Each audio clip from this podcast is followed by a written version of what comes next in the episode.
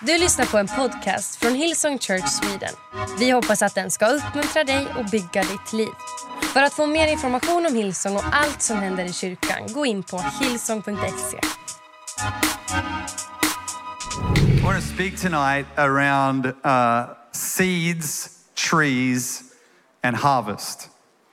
Seeds, trees, and harvest. Um, this conference, Hillsong Conference, has been going for many years 30 plus years, coming up towards 40 years.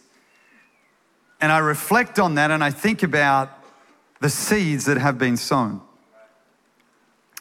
into the hearts of people.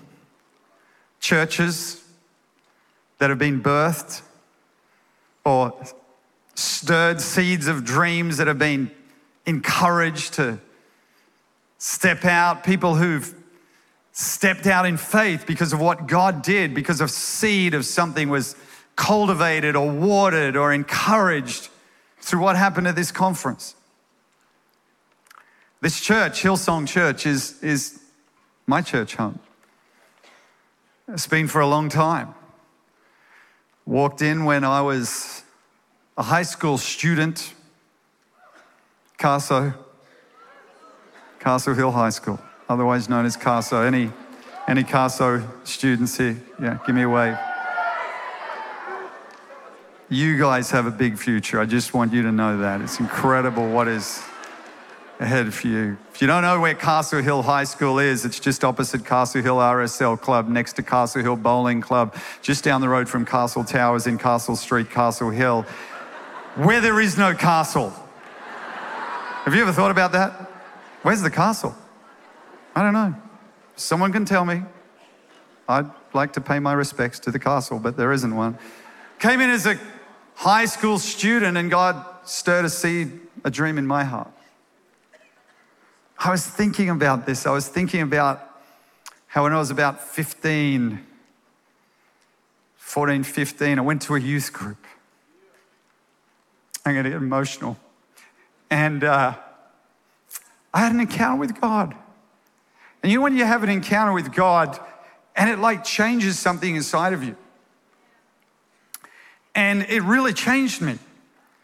And it was this seed of God stirring something. And then I was like, I'm going to do my best to be on fire for God in my high school. And uh, I remember I would like wear badges. I had a badge that said, Jesus saves. I was like, I'm going to make a difference. Get the hearts of people with the badge. I remember a teacher looking at it as he walks past, and he's like, Oh, Jesus saves. So what about Moses? Does he invest? And I thought, it's a cynical teacher for you. I remember praying for my high school. I remember believing God to do something in my school. I remember God stirring something in me as a young person. And then I became, then we, we moved into this area and I became part of this church, Hills Christian Life Center at the time. And God stirred and continued to stir that seed. And then we would come to conference and God stirred that seed. And I remember in about 2007, into, yeah, 2007 at conference, God stirring a seed in my heart of a dream to plant a church in South Africa. And like many here, and in the years gone by, God has stirred seeds in your heart. And I pray in this conference, in these few days, whether you're online, whether you're in the room, that God will continue to stir seeds, seeds of His goodness, of His grace, but seeds of dreams of what could be. And I'm just grateful. I'm grateful for those who in, created this environment for those seeds to be sown. And I want to honor Pastor Brian and Bobbie because without them, I wouldn't have had the seeds watered.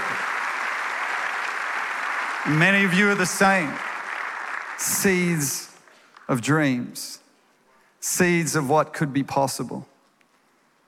Whatever age or stage of life you're at, I believe for all of us, God wants to stir seeds in our hearts. Maybe bring some dormant seeds to life. Maybe kind of deposit some new seeds into your heart. You see, seeds start small.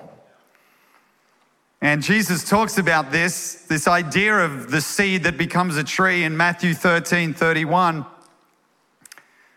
It says, He told, that's Jesus, told them another parable. The kingdom of heaven is like a mustard seed, which a man took and planted in his field. Though it is the smallest of all seeds, yet when it grows, it is the largest of garden plants and becomes a tree. So the birds come and perch in its branches. You know, seeds start small, they're vulnerable. And yet, as they grow, they can become something significant. It's a picture that God, that Jesus uses to describe the kingdom of God. It's a picture to describe how our lives grow as Jesus comes alive in our hearts.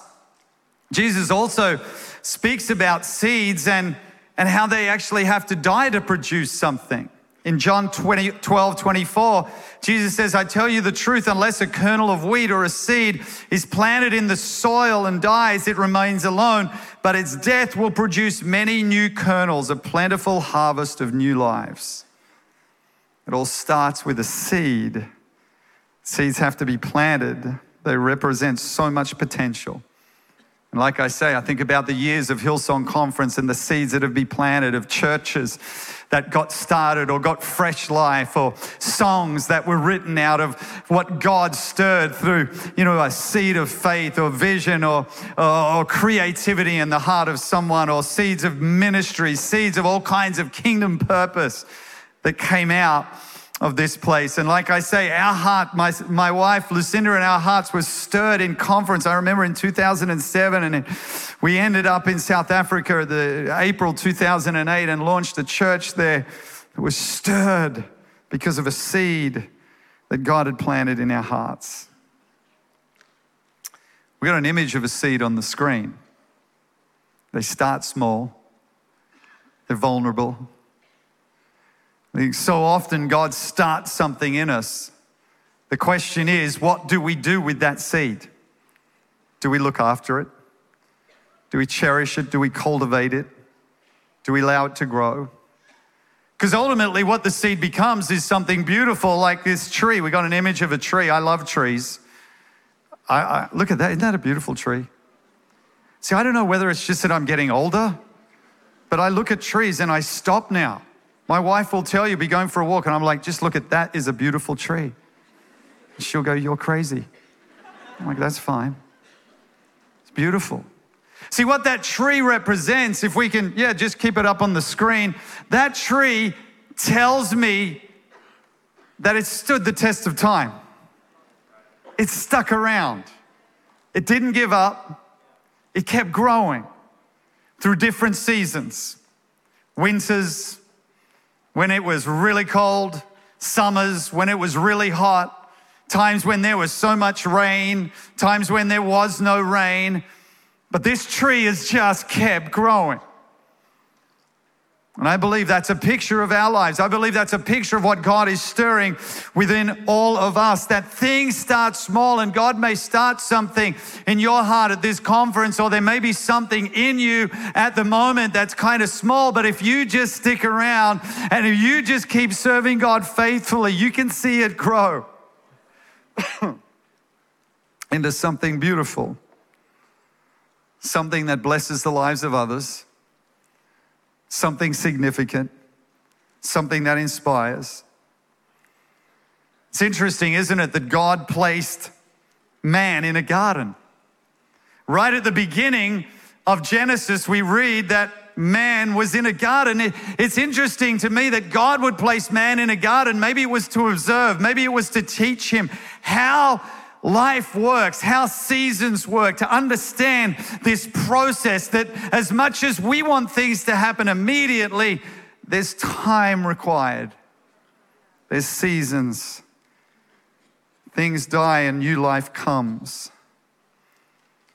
Jesus talked about this in John 12. As I said, that this seed, he was kind of referring to himself, but also referring to our lives that something has to die for new life to come. So that's my first thought tonight is that seeds have to die for new life to come. For this seed to become a tree requires a process of burial, anonymity, darkness, it's uncomfortable. little seed is vulnerable and some of us as parents know how vulnerable seeds are because we've had to do school projects with our kids. And some of you who are students know what I'm talking about because you have had to do a school project where you had to get a seed and make it grow into something. Does anyone know what I'm talking about? You've had to do that. Parents know what I'm talking about. Happened to me, and it was a very harrowing experience. I picked up my son Zach from school one afternoon. I picked him up, and Zach got in the car, and he didn't say, you know, words that I was kind of expecting, like, you know, Dad, thank you so much for making the effort to come and to pick me up from school. And thank you for paying for those school fees. And thank you for paying for the uniform. And thank you for all the wonderful things that you do for me to enable me to have such a great opportunity and start in life. I really, really appreciate you, Dad and Mom. You guys are just the best. Thank you so much. I don't know why he didn't say that. I know you guys would say that whenever your parents pick you up. Is that right? Yeah. Obviously. Of course. Duh. Absolutely. Anyway, Zach didn't actually say that, but I know he was thinking that. What he did say, as he got in the car, closed the door, bag went down, he said, Dad, we need seeds. I'm like, what are you talking about? He goes, We got a school project, Dad, we need seeds. I'm like, Well, what? We, we, hang on. What do you mean? He goes, No, we need specific seeds, Dad. Like, what kind? He said, red bean seeds. I'm like, okay. You know, we can get them tomorrow, the next day. I'm sure it'll be fine. He's like, no, Dad, we need to get them now. I'm like, why do we have to get them now? He goes, because Max has his seeds and he planted them yesterday, and Max is already growing his red bean seeds. And if Max has started, guys, we better get going. So I'm like, okay, well, where do you get red bean seeds from? I mean, I, I don't know. Is there like an online red bean seed store? There didn't seem to be. We went to the nearest store that we thought would have red bean seeds. Guess what, guys? Every other seed, no red bean seeds. Someone else told us, Zach said, Oh, well, a friend of mine got them from this place. We went to the other place. They didn't have them there. We went to the garden center. We asked for red bean seeds. They didn't have them. Everywhere we went in the area that we live, there were no red bean seeds. We finally found out, I'm not sure how it was, whether it was a prophetic word or something, that across town, like literally an hour away, there was a store that had red bean seeds. I don't know why it had to be so specific, but that was what it was. And we couldn't drive across town to get them. So I called a guy who works on our staff at our church and I said, Could you just please, for me, go down to the store near where you live and buy some red bean seeds, bring them to the office tomorrow? I will collect them, and my son will then be able to ensure that not only Max is growing the red bean seeds, but that he also has the opportunity to understand the wonder of horticulture. so this friend did get the seeds. He went down, he did it thankfully, brought them back in. I took them home. You know, like we're getting the whole church is involved now. We plant the seeds in a little container, we put the soil on, we water it. And I don't know if this has ever happened to you, but you put them there and you wait and you're hoping something's going to happen, aren't you? Because they go in the ground and it's like, when is this? Here's the problem, guys. A day or two later, we realized where we would put them was not a good spot because we have dogs. Yeah. Dogs went nuts for whatever reason. I didn't know dogs love red bean seeds. The dogs just got in there, and next thing you know, there is seeds, there's soil, it's messed up. Zach comes home, he's like, No!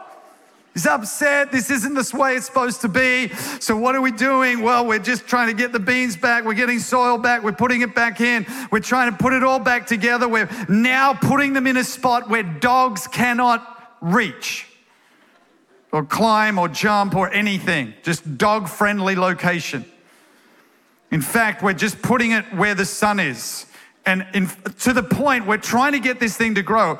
I was happy to move the container around with the, the sun as it moved across the earth, just to get this thing to grow. In fact, we would come home every day, there'd be no movement. I'd do everything I could. I got the intercessors in church praying for red bean seeds to grow. the whole church was involved. We put it as a prayer request on Sunday morning. Zach's red bean seeds, please, Lord bring them to life. After about a week, finally, guys, it was a miracle in our household. We saw coming out from the ground in a dog friendly location, not just Max's red bean seeds our red bean seeds were producing a little green shoot. And let me tell you, it really was a miracle. I told our whole staff, our whole staff had got involved in praying for it. It was like, guys, celebration, the uh, intercessors can pray over other matters now. We've got what we needed. Seeds start small, vulnerable, difficult, challenging, not easy. God puts a dream in your heart, a seed of something, and the reality is you got to fight for it sometimes. Because here's the thing Jesus, it's interesting what Jesus talks about here. He talks about there's a death that leads to life. The seed's got to die to bring about life, it's got to get buried to bring about something new. This principle well, I want the new, but am I prepared to die for the new? Because I want this, but am I prepared to give up that for this? And that's the challenge of what Jesus is talking about when it comes to this seed. And we read this in Romans chapter 8. In the message, it says, Romans 8, 12 to 14 says, So don't you see that we don't owe this old do it yourself life one red cent? There's nothing in it for us, nothing at all. The best thing to do is give it a decent burial and get on with your new life.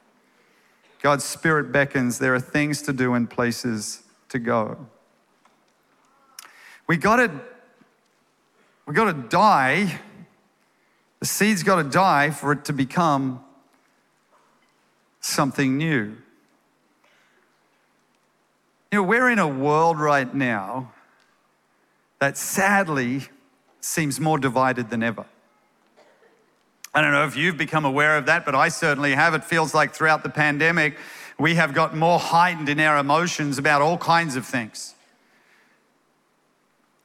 So many things trying to divide the church, so many things trying to divide people, trying to divide us culturally, trying to divide us over certain elements of what we believe. So, so much division everywhere and so many angry people. Have you noticed that? Seems to be this anger this angst, this, this need to prove a point. It's interesting because in Ephesians 6, it says, For our struggle, in verse 12, is not against flesh and blood, but against rulers, against the authorities, against the powers of this dark world, and against the spiritual forces of evil in the heavenly places. Here's, here's what I've realized. You know, you read that and you think, that's right, my battle is not against flesh and blood. My battle is spiritual. But you know what I've realized? The enemy, spiritual world, the devil uses flesh and blood. So your battle may not be against flesh and blood, but he uses flesh and blood. So you're fighting this fight that's spiritual, but against very real people or voices and you got to see it for what it is, but you also have to confront something in you because when someone says something you don't like, how do you react to that? Are you going to die to self or are you going to respond in a way where the enemy goes, I got you. Because that's what he wants to do. He just wants to stir up trouble. If you want the seed to grow in your life, you got to stop allowing him to stir up trouble. We got to stop allowing him to stir up trouble. So many times we're just letting him stir up trouble because what he's doing is he's using flesh and blood to bring division, to get a reaction. And what he does is when that happens, this seed is not able to produce what it should. Because you got into the flesh realm. That's exactly where the enemy wants you to be. Spiritual attacks, and he wants you to react in the flesh. That's how he wants. And that's why there's this whole concept here of dying, because what's it talking about? It's talking about your flesh dying. I don't like my flesh dying. My flesh wants to react. It, it, wants to have its say. It wants to fight back. It wants to argue the point. It wants to say, well, actually, you don't, you, you don't really understand what's going on. And if you knew and all the rest of it, and in the flesh, I want to react to a whole lot of things. I don't know about you, but sometimes that's exactly how I feel. Because that's how the enemy operates. He operates in the spiritual realm, but he, re, he causes us to react in the flesh. And so that's why you have to die. See, when you die, something else comes alive in you. The enemy wants you just absolutely living this kind of, yeah, I got a seed from God and I go to church, but really it hasn't changed anything about me because I keep reacting in the flesh rather than dying so that something new can come alive in me. See, all the things that you and I desire to grow into happen when we die to the flesh and we come alive to the Spirit of God.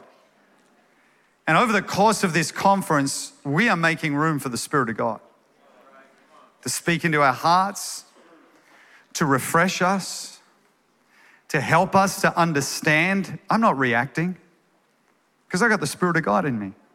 See, when that happens, here, here, here's a little passage that is going to help you, and it's, it's helping me. I've been reading this a bit. It's found in 1 Corinthians 13. Uh, you may refer to it as the love chapter, that's what it's often referred to. Uh, but 1 Corinthians 13, verse 4 this is how you and I are designed to live because God is love. And if we are followers of Jesus, we are in relationship with God, we've been made in his image, then this is how we should live when we die. When we let the seed die so that something new can come alive, this is how it should look. This is love. 1 Corinthians 13, verse 4. Love is patient and kind. Love is not jealous or boastful or proud or rude. Just think about that for a moment. If you were God and you were going to use the first word, one word to describe love, I don't know about you, but I don't know if I would use the word patient. I don't think that would be the first word. Think about it. Love is patient. But our world doesn't see love like that. How does our world see love? Our world sees love like romance. Um, there's a show, a reality TV show called Love Island.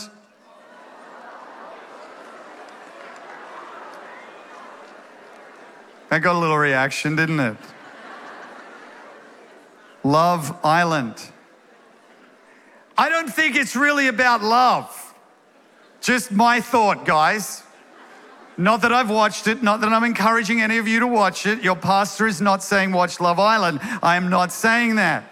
But that is a show, Love Island. Think about it. Because if it was really this kind of love, then maybe they could call it Patient Island. Everyone's just really patient with each other. No one gets mad at each other. You just, you know, even if someone cuts in front of you when they're driving somewhere, or say, yeah, after you, just go. Kind Island. Imagine Kind Island. You know, they'd just be nice to each other, they'd wear more clothes.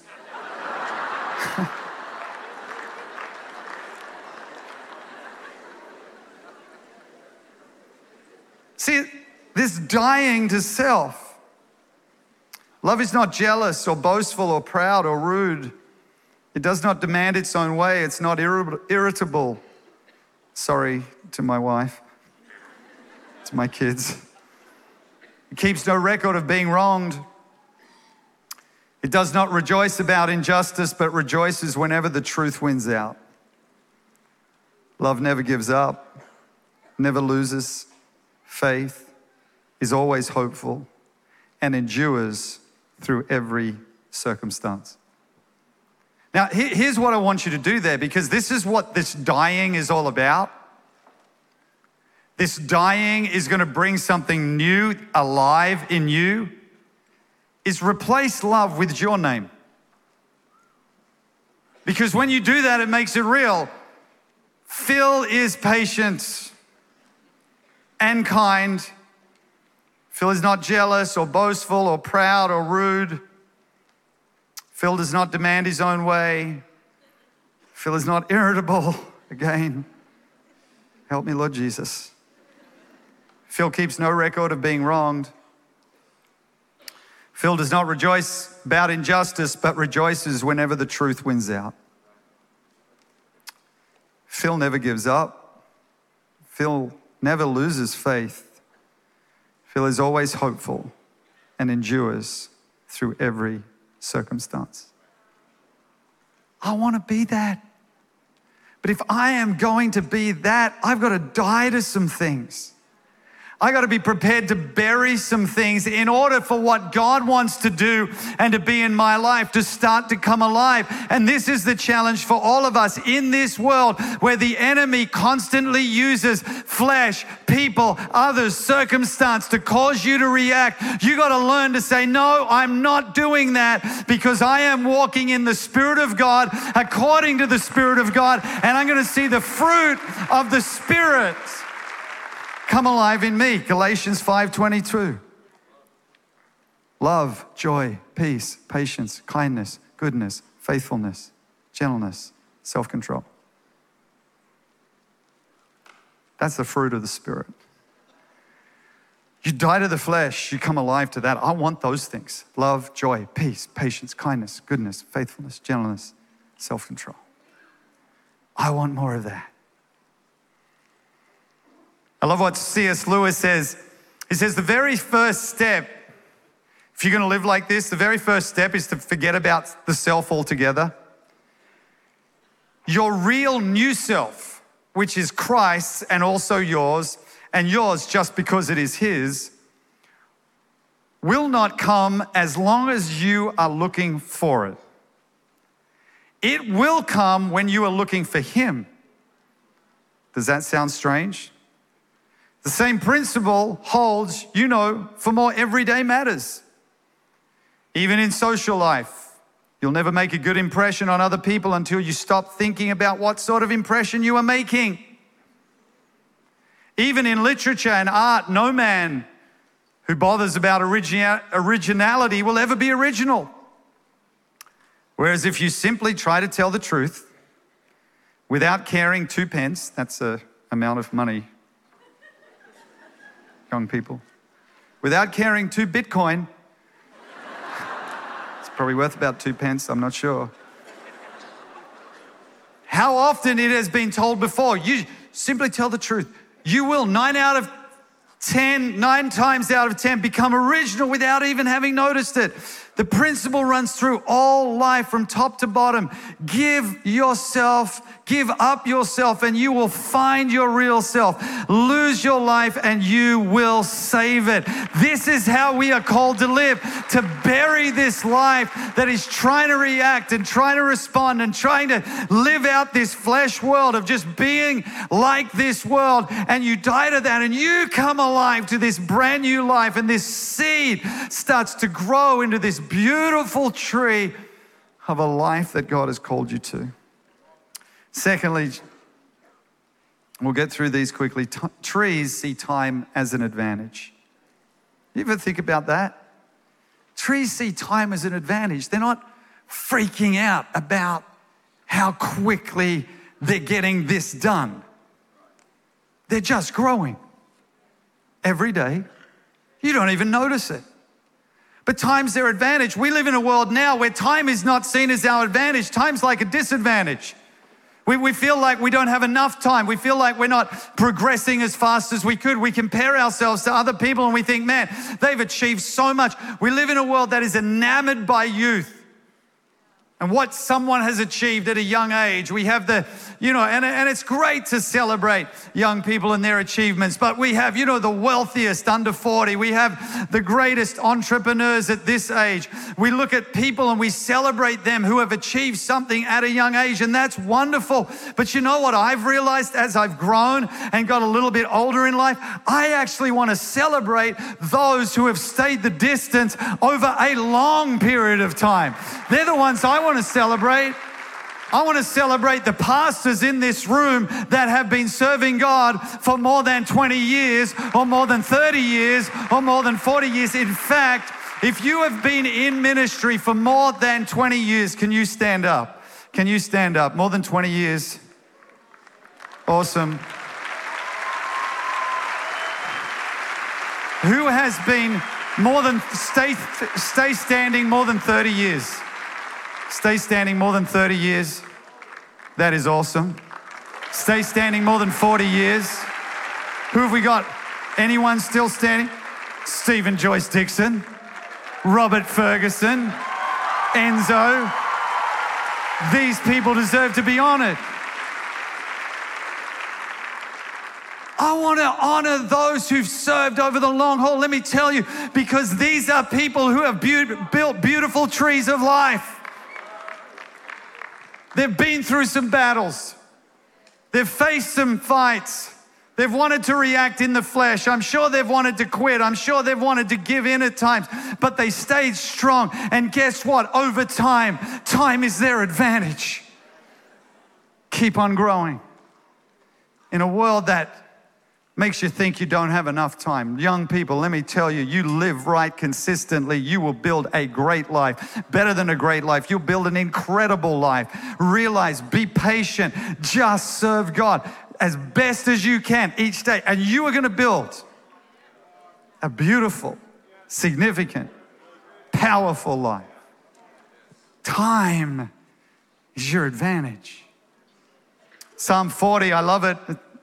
The psalmist writes, I waited patiently for the Lord. We don't like that idea, do we? I mean, we want everything right now. We live in a world that is so desiring to have whatever we can get as quick as we can get it. And I mean, it is just getting faster and faster, isn't it? How quick you can get everything that you want when you need it. And God works in the opposite of that. God takes his time with us. But he does it because he sees the value of what he wants to craft in you. He wants to make something beautiful. And that takes time. James 1. James, who was the brother of Jesus, says, My brethren, count it all joy when you fall into various trials. Count it joy when you fall into trials. I don't know about you, but I don't get that excited when I have a difficult day. Can you imagine James? So, James here is like preaching about patience, trusting God. And Jesus was his brother. Now, you think that'd be wonderful. How good would it be? Jesus is your brother. No, it wouldn't. It would be horrible. I'll tell you why. Because he's perfect. No one wants a perfect sibling. You don't, do you?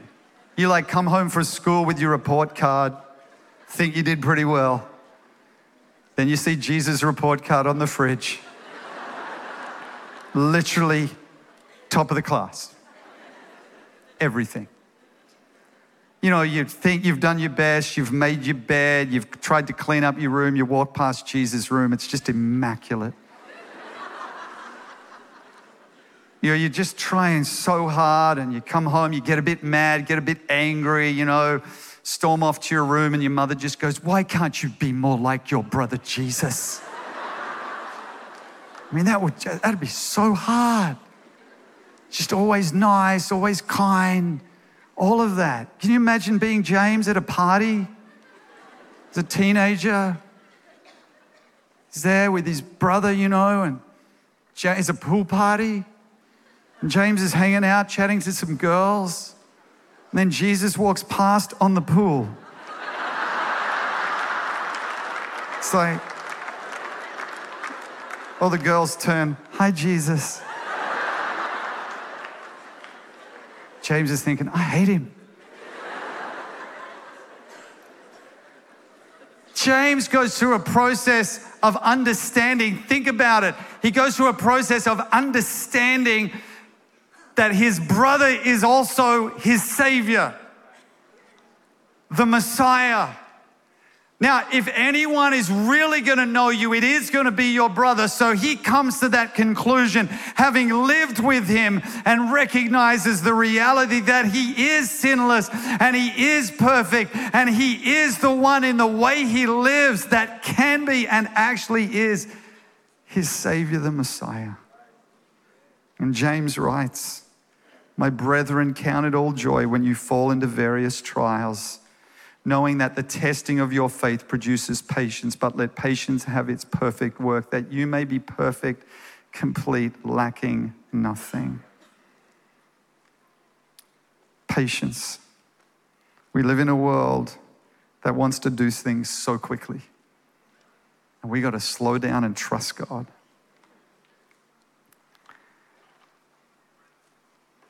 I got an image of a tree growing out of a rock. I want you to see it because I think that image has some real power to it. That didn't happen quickly, that didn't happen easily, but somehow a seed got planted.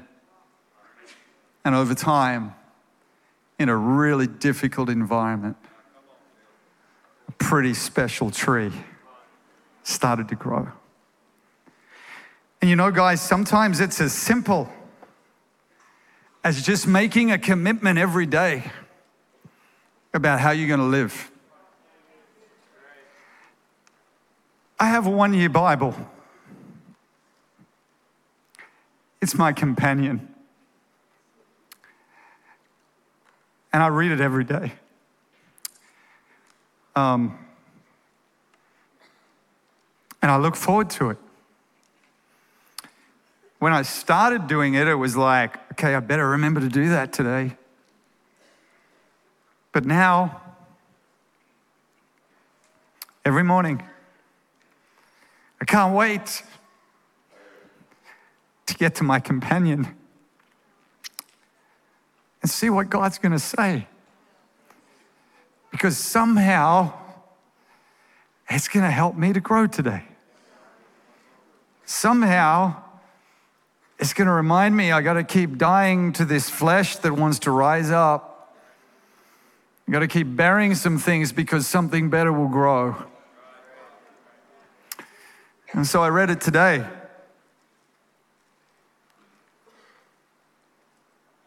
Where are we up to? July 7. And I read about in Chronicles about Jabez. No biggie. We're just in the middle of all kinds of genealogies, and suddenly there's this guy, Jabez, who was born in pain, was named in pain, and yet prayed, God enlarged me. And it just simply says, God did. And I thought, wow, that's awesome. And then I turned over. I read some more. And then in Acts, I read about Paul arguing with the Jewish leaders because I'm reading Acts at the moment and I'm just wondering when Paul's going to get beaten up again. Will it be today? just reading these stories and I'm going, man, Paul just put it all on the line. He like gave everything. And he did it for you and for me because he was part of the birth of the early church. And he was committed to the Gentiles, which is you and I, people who weren't born into the Jewish lineage. And they hated him for it. And I'm reading about everything this guy went through. And I'm thinking, literally, they put him in prison and they put him there. And then, like, in a, in a couple of verses, it says, yeah, and he stayed there two years. It's two lines. That was two years. That's actually a long time. And I'm reading that and thinking, my goodness, I'm in my troubles and nothing compared to this guy. And then I read the Psalms and I'm reminded how poetic our God is, how beautiful He is. I'm reminded that He is there through every season, and sometimes I just got to call out, and I know He's going to hear me. And I read a proverb, gives me some wisdom. Sometimes I take photos of what God said and I send it to some friends because I think maybe it'll encourage them. Because this matters. This matters. And we can want to make it all about something else, but it's pretty simple. Just each day, getting a little bit of God's word into you, saying, Holy Spirit, just be around me today. Help me in what I say and help me in what I do. And your life starts to grow. If the worship team can join me. So, the final thing I, I, I wanted to share with us about is about um, how a fruitful harvest comes from a healthy tree. And again, we want a harvest to happen immediately, but that takes time. I uh, was on a flight once a couple of years ago, and I literally sat next to a billionaire. I, I did. It was just random. I sat down in my seat, and you would know who this person was. Happened to sit next to him on a commercial flight, normal. And I'm thinking, this guy's a billionaire, like a few times over billionaire. And I wanted to have a little conversation, you know? It's not every day you're next to a billionaire, is it? And so we kind of started talking. I'm like, I, I think I know you, aren't you? Such and. Yeah, yeah. And we started chatting, and I started telling him a little of what we were doing in South Africa and about how we were committed to making a change in the country and committed to working with the next generation and how there's a lot of poverty there and a lot of young people who have potential but don't have opportunity and we're trying to work with them. And it's a difficult place but you know we're committed to that and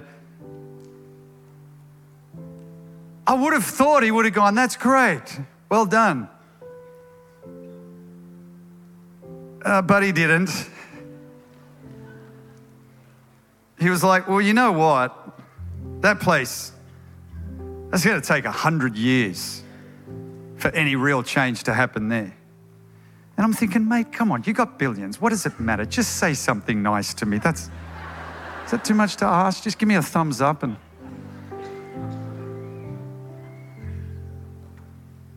And I was, I left that conversation and it weighed on me. I was like depressed. I'm like, is this a waste?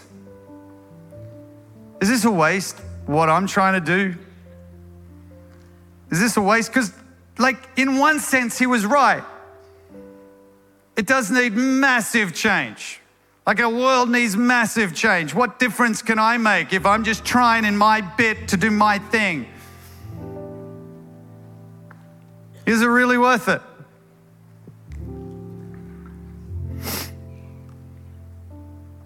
But then I thought about it a little bit more.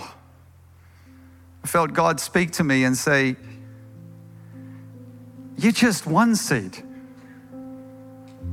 But I got a whole lot of seeds. And if you just keep sowing, if you just keep living, your life will produce a harvest. And that harvest is fruit. In John 15, Jesus said, You did not choose me, but I chose you. To go and do what? To go and bear fruit. Fruit that will what? It will remain.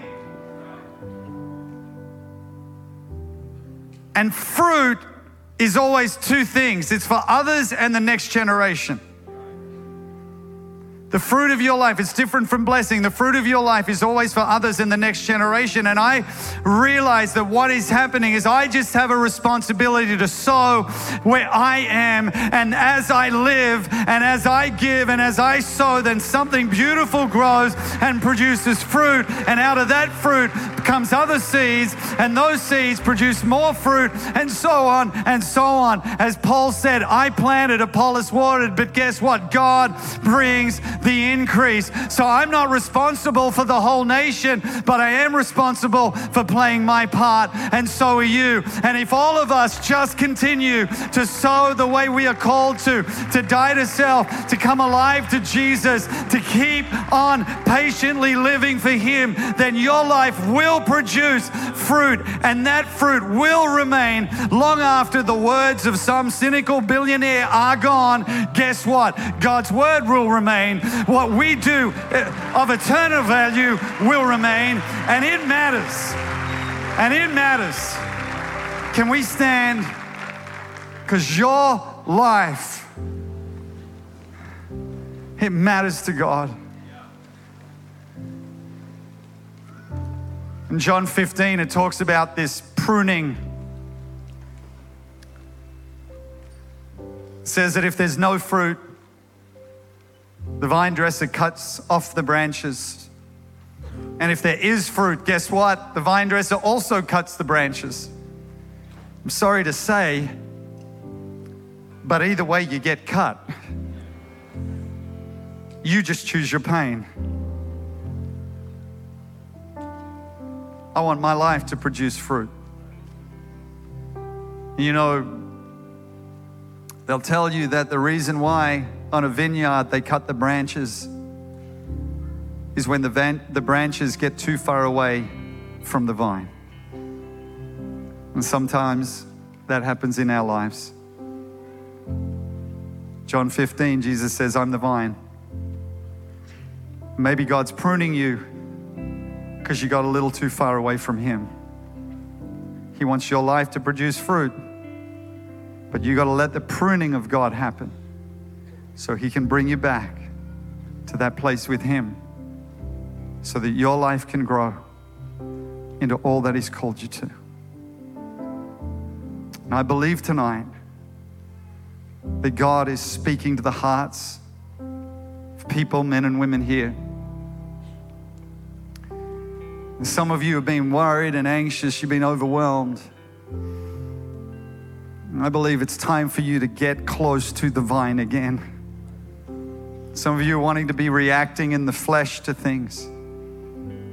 It's time to cut that off and get close to the vine again. So, we're going to sing a song of worship.